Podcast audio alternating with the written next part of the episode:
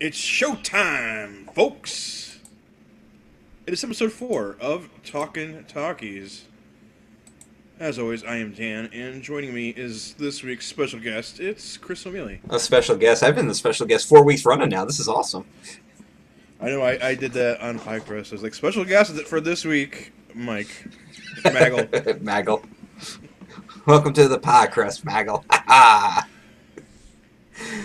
All right, so let's uh, let's talk about The Crow. Yes, we watched nineteen ninety-four's The Crow. Yes, uh, this was our first recommendation from a listener. Not bad for a four-week-old podcast.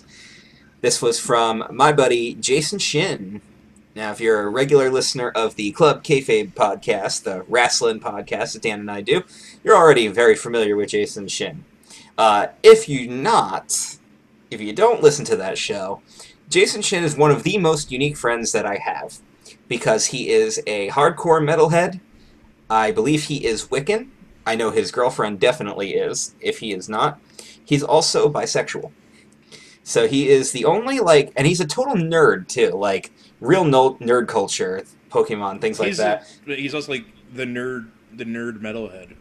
Yeah, he's a, he's a bisexual, nerdy metalhead who is Wiccan. He dresses like, up like a bunny. Oh, he dresses up like a pirate and or bunny at the Renaissance Fair every year. Uh, but in reality, Jason Shin is a really, really close friend of mine. I've actually known him since the eighth grade, which was almost twenty years ago when I actually do the math in my head, and that's terrifying to think about now. It was definitely more than fifteen years ago. But uh, don't worry, I'm at the point where I can talk about something, and then I go, that was thirty years ago. Oh, that's great. Well, it's it's it's kind of scary to be like, oh, that only happened back in, like, two thousand one, and you're like, yeah, fourteen years ago. Ah, oh, shit. Well, there you go. That only happened in two thousand one, and then you realize it happened in nineteen ninety-six. Yeah, that that did happen. I think that has happened before. I'm like, oh, that was a while ago. That had to be, like, two thousand, two thousand one, uh, ninety-five. Oh, well, my years Thank are you. wrong. But but uh, we're going to go back to nineteen ninety-four for The Crow. I believe this is our third movie that, that was happened in nineteen ninety-four. Well, nineteen ninety-four was a very good year for movies, apparently. No, Lebowski and Fear and Loathing were both ninety-eight. Okay, so we've done two years so far. We're only in the nineties, though. We gotta, we're going to branch. Well, we're doing uh, Mel Brooks-uary. It's going to be like sixties and seventies. And yeah, eighties. yeah, yeah. Well, Mel Brooks-uary is the, the next plan. Yeah. Um, But yeah, let's uh, let's talk a little bit about The Crow, based on a comic book. Uh, the basic plotline of the story is that Eric Draven and his girlfriend are brutally murdered on Devil's Night, which is Detroit slang for the night before Halloween when all hell breaks loose. And this isn't your typical mischief night, like the small-town kids like me where we toilet-papered trees and silly string mailboxes. No, this is, we're lighting shit on fire because we're Detroit and we don't care. It's like the most Detroit way of doing things right there. Um, brutally murdered by four gang members, um, one of which drew blood, and three of them actually raped his girlfriend before killing him. So, you know, this is a family film. So bring the kids to watch The Crow. Uh, the significance of the crow itself is that crows are said to carry the souls of the departed to the land of the dead. But sometimes, if there are wrongs that need to be righted, the crows will bring the souls back to right those wrongs. And the story takes place one year after the brutal murders, when Eric Draven rises from the grave and sets out in an awesome revenge story. I would like to thank Jason Shin because I'd never seen this movie and I never really planned to because I didn't really care. But I really enjoyed this. Yes, it was a very, very good film.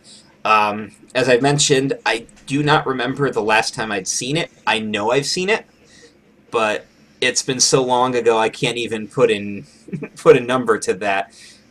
And, you know, I probably watched it back in like two thousand one, two thousand two, but it was actually nineteen ninety-five. That's probably how that worked out. But uh, but yeah, thank you, Jason Shin, for that recommendation, because um, even though I had seen it, it was not one of those movies that I'm like going out of my way to want to watch again. And this was it was really cool to sit down and watch this movie. And a lot, you know, there was there were some scenes where I was like, oh yeah, I totally remember that happening, but a lot of the movie was kind of new to me because it's been that long. So it was really cool. I really, really enjoyed it. And yes, thank you big time to Jason Shin for that recommendation. What I really liked about this movie is there's no extra exposition. There's no extra anything, really. It go, the the movie starts, the murder's already happened. Right. We get it in flashback sequences here and there. We see what happened. Yeah, but, like but, at, like anytime he touches something that will bring him back to that moment, he gets another memory. Yeah, so... And I kind of liked it, because the movie's just like, no, we're not going to spend a half hour setting up stuff. We're going to set it up while we're doing it. And they did it pretty well. Did you notice how the black guy died first? Yeah, well, he killed him in order of the of of the yes. raping and stuff, so... Well, black guy went first, so... Well, he started first, but the other guy was like, no, me first. No, me first. Oh, all right, well, you'll be next. Who's next?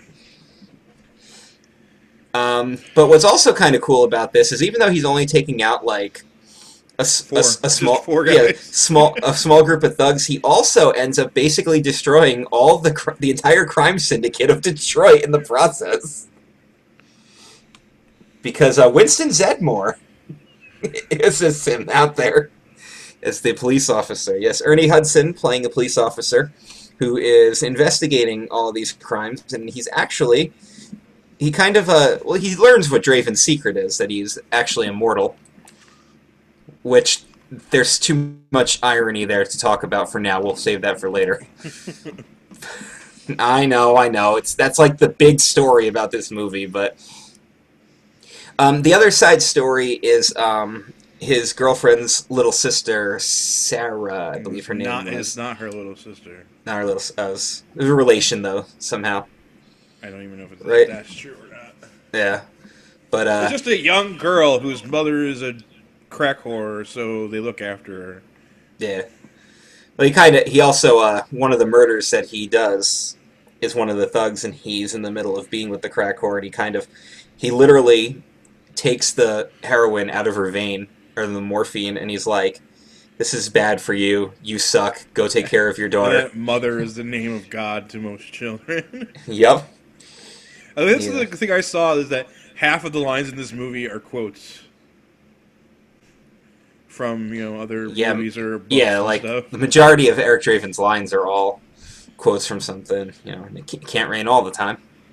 And of course, there's the um, when he does the the Raven when he comes to the the shop. He's yeah. quoting the Raven. Yep.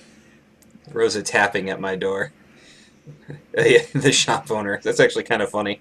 The guy gets out just in time. He's like, "You tried to blow my face off." The angry, angry Mario lookalike. Oh no! It's the fire flower. But um, oh. yeah, he he successfully. Spoiler alert! He successfully. Kills off the four guys who wronged him, but he does not stop there because he gets involved with Top Dollar, who is the like the crime boss of the city, and his uh his sister. They don't really establish he, that he or not. He says it's his sister. Sister, which is just creepy, creepy gothic Asian girl, and then uh freaking Tony freak, Todd. Yeah, it's like his right hand. It's, it's like. Freaking, I know, he looks like Morpheus. Um, the, uh, it, it's, it's got the big unraveling where, like, you feel like everything is going to be peaceful, and then they have the big false finish where it's like, LOL, no it's not, because the little girl just got kidnapped. So he goes and he finishes off the final, the final boss. And, uh, Top Dollar's death is actually pretty gruesome, but I laughed. It's another early nineties movie where the bad guy dies from falling. Yeah. It's like the big thing, right? It was in, it's in Batman. It's in Dick Tracy. It's in one of the Ninja Turtles movies. It's Beauty and the Beast. Oh, bad guy dies from I mean, falling. I mean, hell, it's, you go back even further. It's even in Die Hard. So, uh, That's how that's how the story kind of unravels there with the big the big falsy at the end. But uh those those are actually pretty gruesome, especially when they discover that the crow is the symbol of his power, and that's why he's immortal. That's why he can recover immediately. So they go to shoot the crow, but they don't actually kill it, and then the crow gets his revenge and takes out the Asian girl's eyes. And then she and, falls down. And then she falls and dies right in front of the little girl, who will now have nightmares forever. As if she hasn't had a bad enough childhood so far. Yeah. And I like how she's like the prototypical, like, grunge child. It's like, it's like, it's more like surfing than skating. uh, but, uh, Eric Draven at the end returns to his own gravesite, and his fiancée comes back and kind of whisks him back to the spirit world with her. So you kind of get, like, the happy ending right there. He has avenged her, and they yeah. can now be together in paradise or whatever you want. There was no ending! Nah, there was an ending. But idiots will be like, you know, if you're, if you're an idiot, I wouldn't watch this movie. But yeah. Um... Really, really good stuff all around, definitely. Um, I mean, it's hard to say it's, like, the favorite movie that we've watched, because we did watch Shawshank and Big Lebowski, and I don't know if I could put The Crow above them on that list, and it's just like, well, great, now it's, like, third out of fourth. That just sucks. But, no, it's a, it's a really good film. I love this recommendation. I'm, I'm a big fan of the gothic scenery that they use, too. The movie was, I think they said it was supposed to be shot in black and white, but they decided not to. And they went with, uh, so they went with, like, the more, like, the black and red and gray color scheme. So they still had a little bit of color in there, but they still achieved the gothic setting. That's exactly what it was. It looked gothic. It didn't look like Detroit at all, well, but I know I mean, it's, it's in Detroit. It's, you, you do most of your shots in an, in an old warehouse, uh... a church, a graveyard, and a destroyed building. It's gonna look like that anyway. So, yeah. Yep. But uh, you got any f cool facts about The Crow you'd like to share? Yeah. Do we? Uh, we'll start with the money, I guess. Yeah. Let's let's just get it out of the way, because uh, every. Um, for those of you who don't know, but you probably all know, if there's anything about The Crow that you already probably know, it's that this is a movie that Brandon Lee died making. Alright, so before we get to that real quick, the, the money money, uh, cost fifteen million dollars to make, it made fifty million dollars in the U S, but about half of that was home video. Yeah, a lot of these movies make a lot more success after the fact. Uh, so now here we go, a whole bunch of facts about the death. Okay, the scene in question was the actual rape and murder scene. In a previous uh, scene, they, we have a close-up of the gun. Uh, so in, in that, they use a real bullet because it'll look like shit if it's a blank. So they used a real bullet, and they, they fired it off without any powder or anything. So the bullet moved a little bit down the barrel of the gun. Well, they forgot to remove the bullet. Later on, they do the scene where he is supposed to get shot the first time. They load the, the extra powder for the blank, and kaboom, that sends the actual bullet through, and it killed him. Ugh. So terrible. It really is. Now, the actor that pulled the trigger, Michael Massey, he uh, quit acting for an entire year, uh, says that he has yet to see The Crow, and that he still has nightmares about what happened. I mean, that's, I mean, it's terrible. It, it, officially, it's not his fault. I know that they said that even though there was a lawsuit against him and the filmmakers, it was settled out of court. But, like, even still, it, it's a total accident, but you're still going to have nightmares about it, because there's still going to be that guilt, you know? And not to make a wrestling reference here, but it's kind of like how... Uh, Even though D'Lo Brown is not at fault for what happened to Droz. He's not the asshole that threw the cup. Yeah. He's not at fault for what happened. He still feels guilty about it because he was involved with that. And even though Droz may not blame him, and maybe nobody truly blames him, he still feels guilty about it. And he's got to live the rest of his life knowing that yeah. that happened on his. And for, you, for you non-wrestling fans, Droz was paralyzed. For those of you who don't understand what we're talking about. Yeah, he was going to do a running powerbomb move. He does every match. No problem. Yep, uh, but no some, problem. Some fan threw a cup in there, and he slipped on it, and he landed him right on his head, and, and he's been paralyzed since, and that yeah, was... So that... nineteen ninety-nine? ninety-nine, yeah. ninety-nine or two thousand is when that happened. So sixteen years ago? Yeah. Yeah. Uh, and... And, to make matters worse, he wasn't supposed to get shot in that scene. It was not in the script. It was added right before it happened. Yeah, that that's just freaking heartbreaking. There's, like, so many people that are like, oh, shit, it's my fault. No, it's my fault. Like, everyone is like... Because there's a thing about the prop guy versus the arms guy and who handled what, and there's all kinds of stuff going on in there. It is just... Uh, com- it's just... A uh, series of unfortunate events. Yeah. It, re it really is. That's what it comes down to. Um, but, I mean, you know, eventually everybody just kind of moves on from it. And The Crow does have that stigma about it. And I get it. And it, it, it's never going to go away. But y you got to watch it now, you know. Over twenty years later, watch it now. Don't think about how that happened. Just enjoy it for what it is, and you'll really find a great movie out of it. Now, if you fixate too much on how good Brandon Lee is in the movie, and he really is very good, and you're just like, damn, I can't believe I'm never going to see him act again, you're just going to get suckered into depression because the movie does not exactly have anything uplifting about it.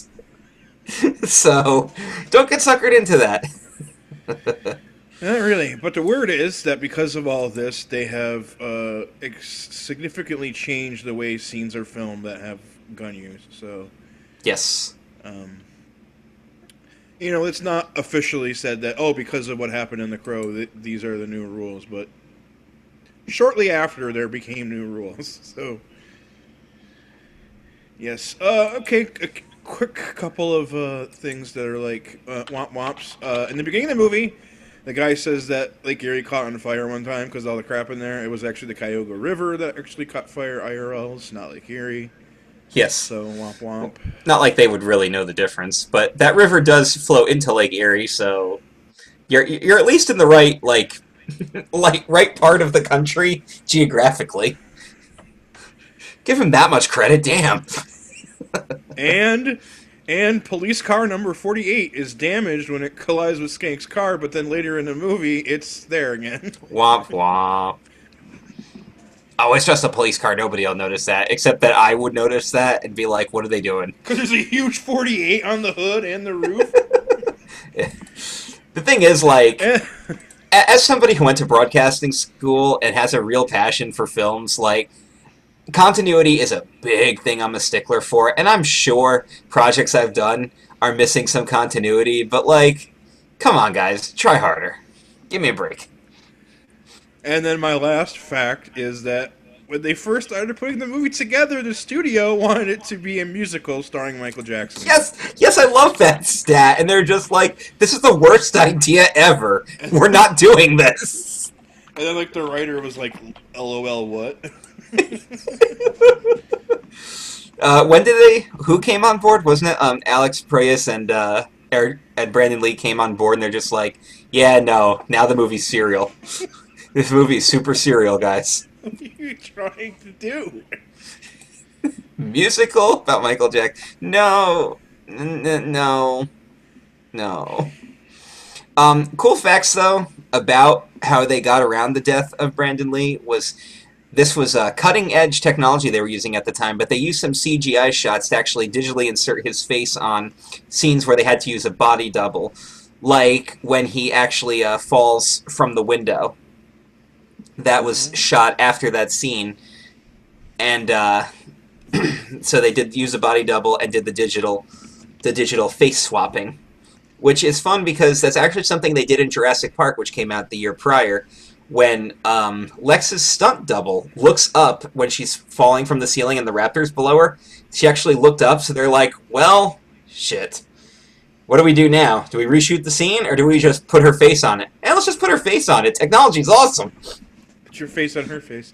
I mean, we built these dinosaurs. Why can't we swap faces? Yep. Um, yeah, yeah. Cool. All, cool. Also, here, this is like also the scene where Sarah shows up in the apartment and he comes back and talks to her. That's not him. That's why you never see his face in that scene. Right. I wonder if he like recorded lines though, or I don't know.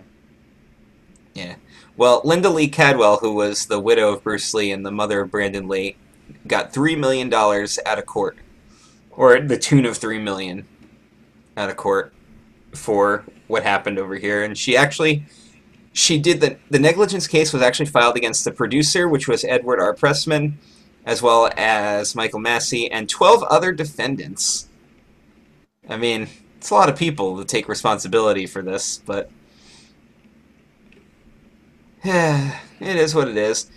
Um, Eric Draven could have potentially been played by Johnny Depp, River Phoenix, or Christian Slater, which means that probably would have been the actor who got killed. So think about that, guys. Imagine if River Phoenix got killed before he got killed. Yeah. Also, Cameron Diaz was actually offered the role of Shelley, but she turned it down because she did not like the script. L O L. You're in two scenes. A lot of flashbacks, but yeah. Um... Cool fact to keep uh, to keep his makeup actually looking weathered. Brandon Lee applied it himself before he would go to bed, and then that's how he shot all his scenes for the next day. Because he just didn't like the way they were applying the makeup, so he's like, "Well, how about I do this at night before I go to sleep? I'll put it on myself, so when I wake up, it's already disheveled, and we'll shoot it like that." And that's actually a cool way to get around that. So. Good for him for being proactive. But that's really a lot of the cool facts and everything about the movie. There's really not much else to say. Um, it is based on a comic. I've never actually read the comic. I'm sure some of the people that are listening have read it, and that's cool. Uh, let us know what your thoughts are when this actually goes up.